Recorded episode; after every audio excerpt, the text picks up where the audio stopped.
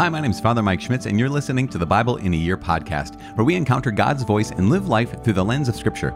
The Bible in a Year podcast is brought to you by Ascension. Using the Great Adventure Bible timeline, we'll read all the way from Genesis to Revelation, discovering how the story of salvation unfolds and how we fit into that story today. It is day 170, and we are reading three chapters. First from Second Kings, how's that?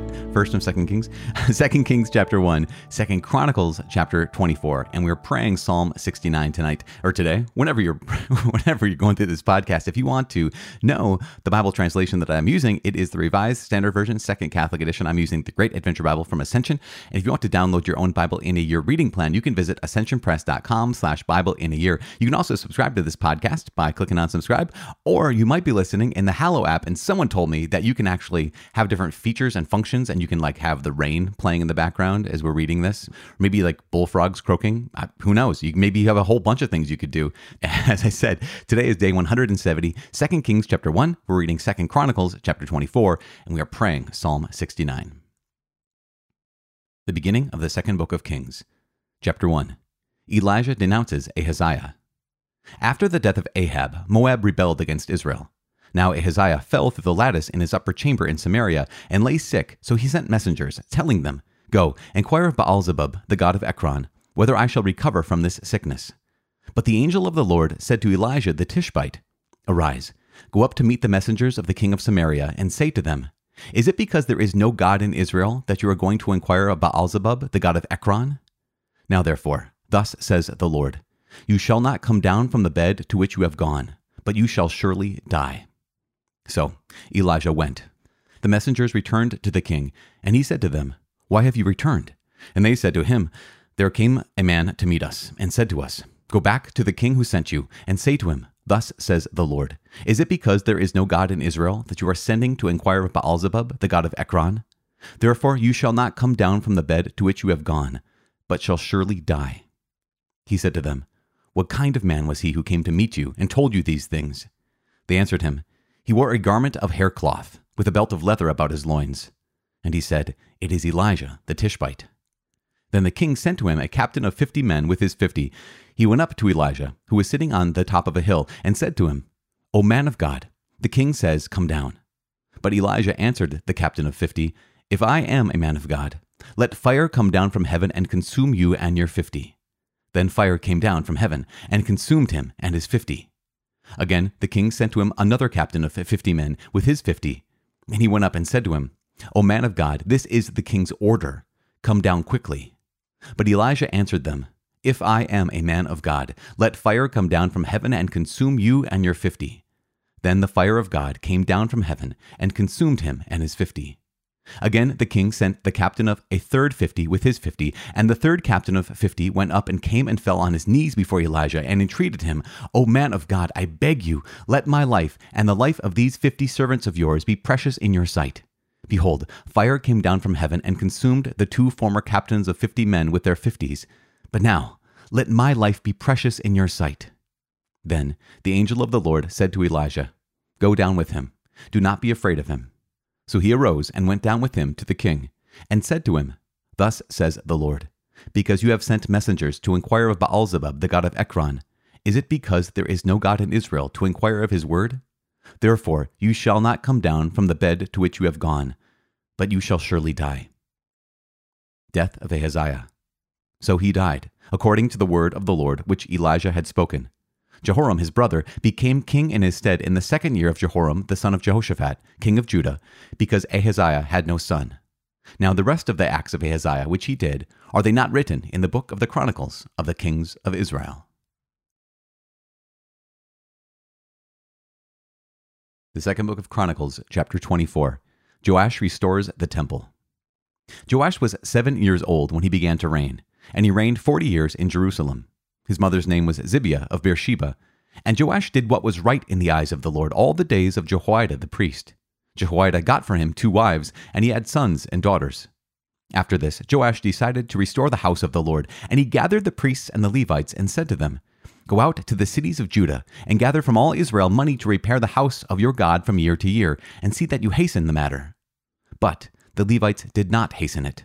So the king summoned Jehoiada the chief and said to him, Why have you not required the Levites to bring in from Judah and Jerusalem the tax levied by Moses, the servant of the Lord, on the congregation of Israel for the tent of covenant? For the sons of Athaliah, that wicked woman, had broken into the house of God, and had also used all the dedicated things of the house of the Lord for the Baals. So the king commanded, and they made a chest, and set it outside the gate of the house of the Lord. And proclamation was made throughout Judah and Jerusalem, to bring in for the Lord the tax that Moses, the servant of God, laid upon Israel in the wilderness. And all the princes and all the people rejoiced and brought their tax and dropped it into the chest until they had finished. And whenever the chest was brought to the king's officers by the Levites, when they saw that there was much money in it, the king's secretary and the officer of the chief priest would come and empty the chest and take it and return it to its place. Thus they did day after day and collected money in abundance. And the king and Jehoiada gave it to those who had charge of the work of the house of the Lord, and they hired masons and carpenters to restore the house of the Lord, and also workers in iron and bronze to repair the house of the Lord. So those who were engaged in the work labored, and the repairing went forward in their hands, and they restored the house of God to its proper condition and strengthened it. And when they had finished, they brought the rest of the money before the king and Jehoiada, and with it were made utensils for the house of the Lord, both for the service and for the burnt offerings, and dishes for incense, and vessels of gold and silver. And they offered burnt offerings in the house of the Lord continually all the days of Jehoiada. But Jehoiada grew old and full of days and died. He was a hundred and thirty years old at his death.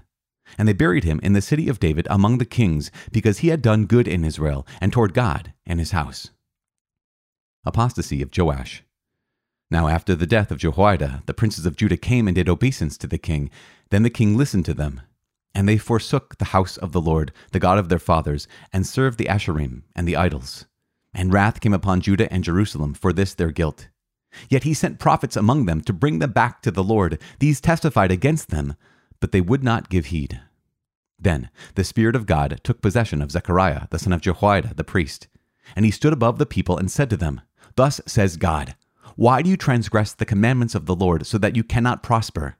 Because you have forsaken the Lord, he has forsaken you. But they conspired against him, and by command of the king they stoned him with stones in the court of the house of the Lord. Thus Joash the king did not remember the kindness which Jehoiada, Zechariah's father, had shown him, but killed his son. And when he was dying, he said, May the Lord see and avenge. Death of Joash. At the end of the year, the army of the Syrians came up against Joash they came to Judah and Jerusalem, and destroyed all the princes of the people from among the people, and sent all their spoil to the king of Damascus. Though the army of the Syrians had come with few men, the Lord delivered into their hand a very great army, because they had forsaken the Lord, the God of their fathers. Thus they executed judgment on Joash. When they had departed from him, leaving him severely wounded, his servants conspired against him because of the blood of the son of Jehoiada the priest, and slew him on his bed. So he died and they buried him in the city of David, but they did not bury him in the tombs of the kings. Those who conspired against him were Zabad, the son of Shimeath, the Ammonitess, and Jehozabad, the son of Shimrith, the Moabitess. Accounts of his sons, and of the many oracles against him, and of the rebuilding of the house of God are written in the commentary on the book of the kings. And Amaziah his son reigned in his stead. Psalm 69 Prayer for Deliverance from Persecution. To the choir master, according to Lilies, a psalm of David. Save me, O God, for the waters have come up to my neck. I sink in deep mire where there is no foothold. I have come into deep waters, and the flood sweeps over me. I am weary with my crying, my throat is parched. My eyes grow dim with waiting for my God. More in number than the hairs of my head are those who hate me without cause. Mighty are those who would destroy me, those who attack me with lies. What I did not steal, must I now restore? O oh God, you know my folly. The wrongs I have done are not hidden from you. Let not those who hope in you be put to shame through me, O Lord God of hosts. Let not those who seek you be brought to dishonor through me, O God of Israel. For it is for your sake that I have borne reproach, that shame has covered my face. I have become a stranger to my brethren, an alien to my mother's sons.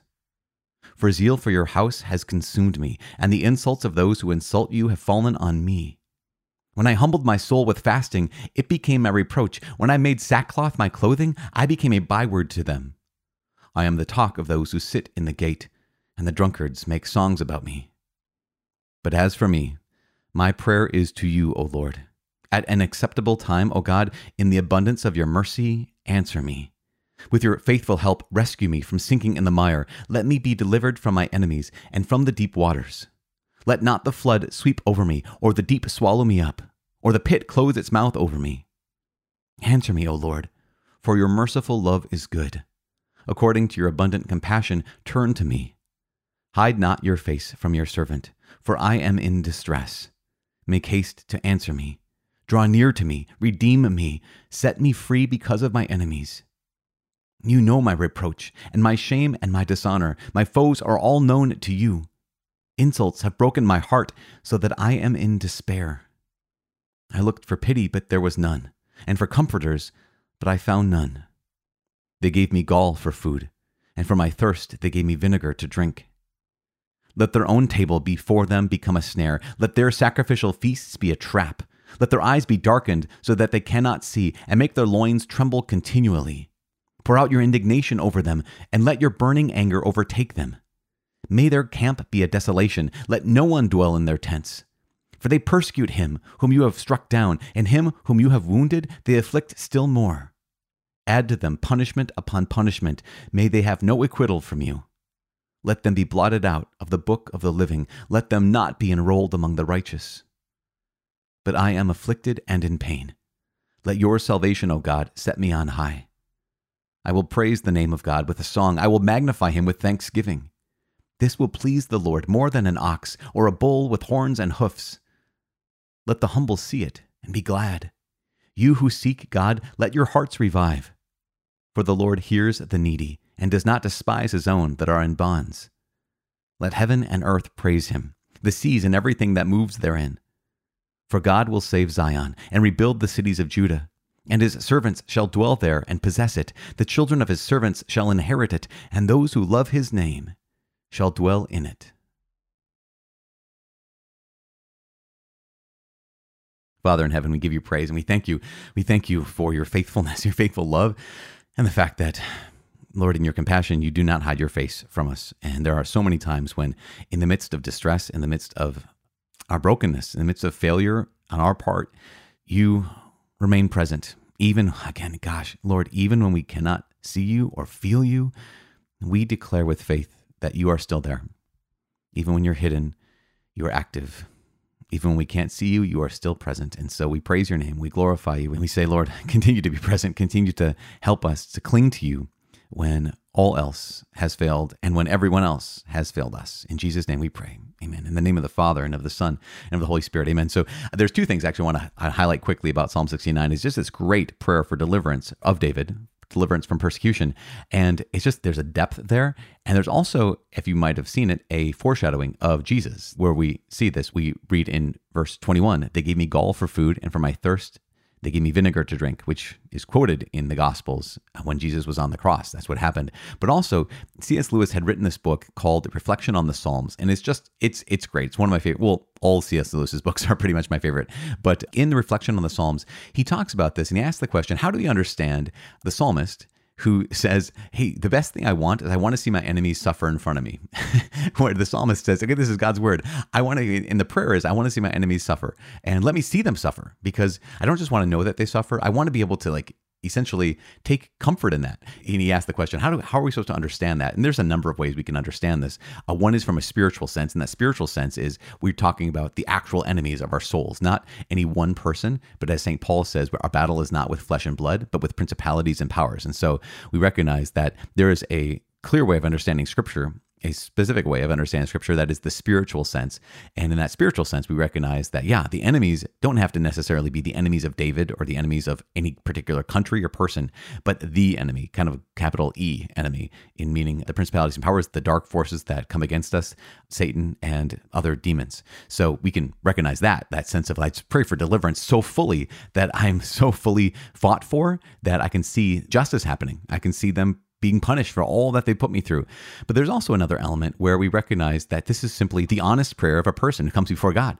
And we might not like his honest prayer. We might think he should be more patient or more, more merciful or more loving, more caring with his enemies. And yet it's an honest prayer. And one of the things that that teaches us is that our prayer must not only can be, but must be honest as well. That's something about Psalm 69. If we want to go back to second book of Kings, though, and second Chronicles, chapter 24, a couple things to highlight. In second book of Kings, we have Elijah, and Elijah is the prophet. Remember, he's prophet to the north. And so here's Ahaziah, who's the king after Ahab, and he falls through the lattice and upper chamber, like he basically falls out a window, maybe.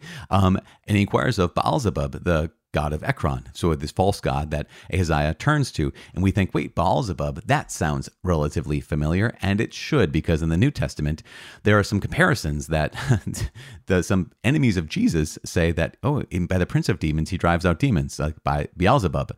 And you think, oh, maybe this is the same. So it's kind of a similar, similar name, similar reference. And so here is Elijah basically saying, I know that you're turning to this particular false god to know your future. And because of that, you are going to die in this unfaithfulness. Now, a couple things to note is one is Ahaziah does die, in fact, and his successor, since he doesn't have any children, is Jehoram, his brother. His brother becomes the king of Israel in the north after that. Now, the reason why this is confusing, I want to highlight this, is because it says Jehoram, his brother, became king in his stead in the second year of Jehoram, the son of Jehoshaphat, king of Judah, because Ahaziah had no son. And so you have, wait a second, there's Jehoram, his brother, became king in the second year of Jehoram, the son of Jehoshaphat, king of Judah. So the confusing part is at this moment, there are two kings named Jehoram, one in Israel and one in Judah. So just hey, FYI, a little thing there.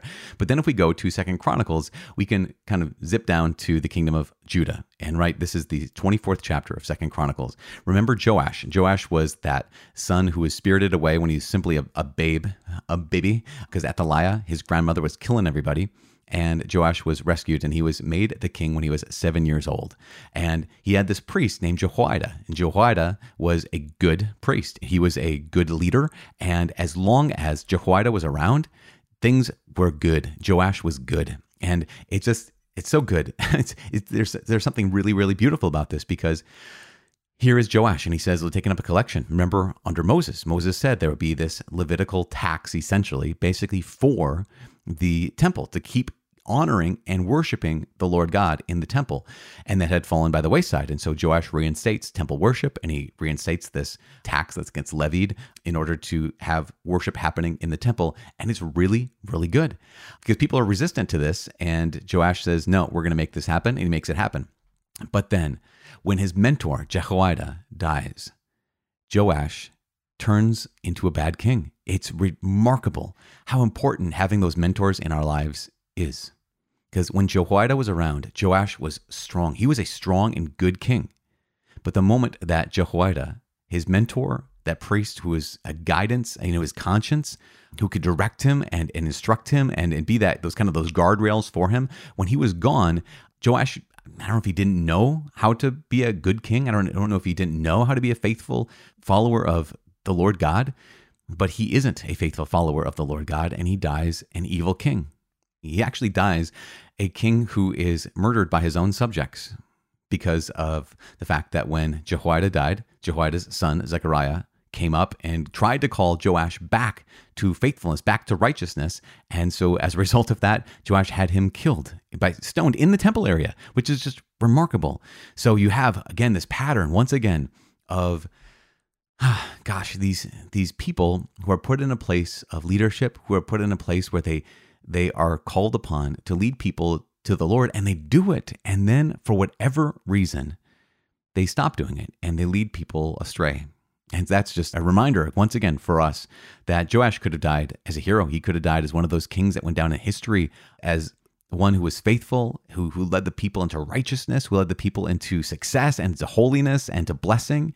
And yet he isn't. He dies a scoundrel. He dies a villain in his own story. And we realize that could be any one of us. That could be every one of us. We all have the potential in our lives. If we, without a Jehoiada, right, without that that guidance, without that mentor, that person who can speak truth into our lives, we we can go off the rails. Without those guardrails, we can go off the cliff. And so just we ask, Lord, who is that Jehoiada in my life who can speak truth to me? Who is that Jehoiada who can say, hey, you're going the wrong way?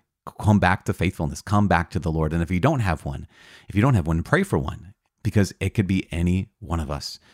So we need not only a Jehoiada in our life, someone who can call us back uh, when we're unfaithful, call us back to righteousness, call us back to God's mercy and to truth, but also uh, pray for each other because we need God's grace to say yes to that. We can have people speaking truth into our lives all day and night. But unless God's grace is there to convert our hearts and convert our minds, we can harden those hearts and we can harden those minds. And so we just pray. And I, I pray for you that those people who speak truth into your life speak a lively word, a word that actually changes hearts. And, and please pray for me that the people who speak truth into my life encounter a heart that's ready to be converted, a heart that's ready to be surrendered to the Lord once again. We keep praying for each other. I'm praying for you. Please pray for me. My name is Brother Mike. I cannot wait to see you tomorrow. God bless.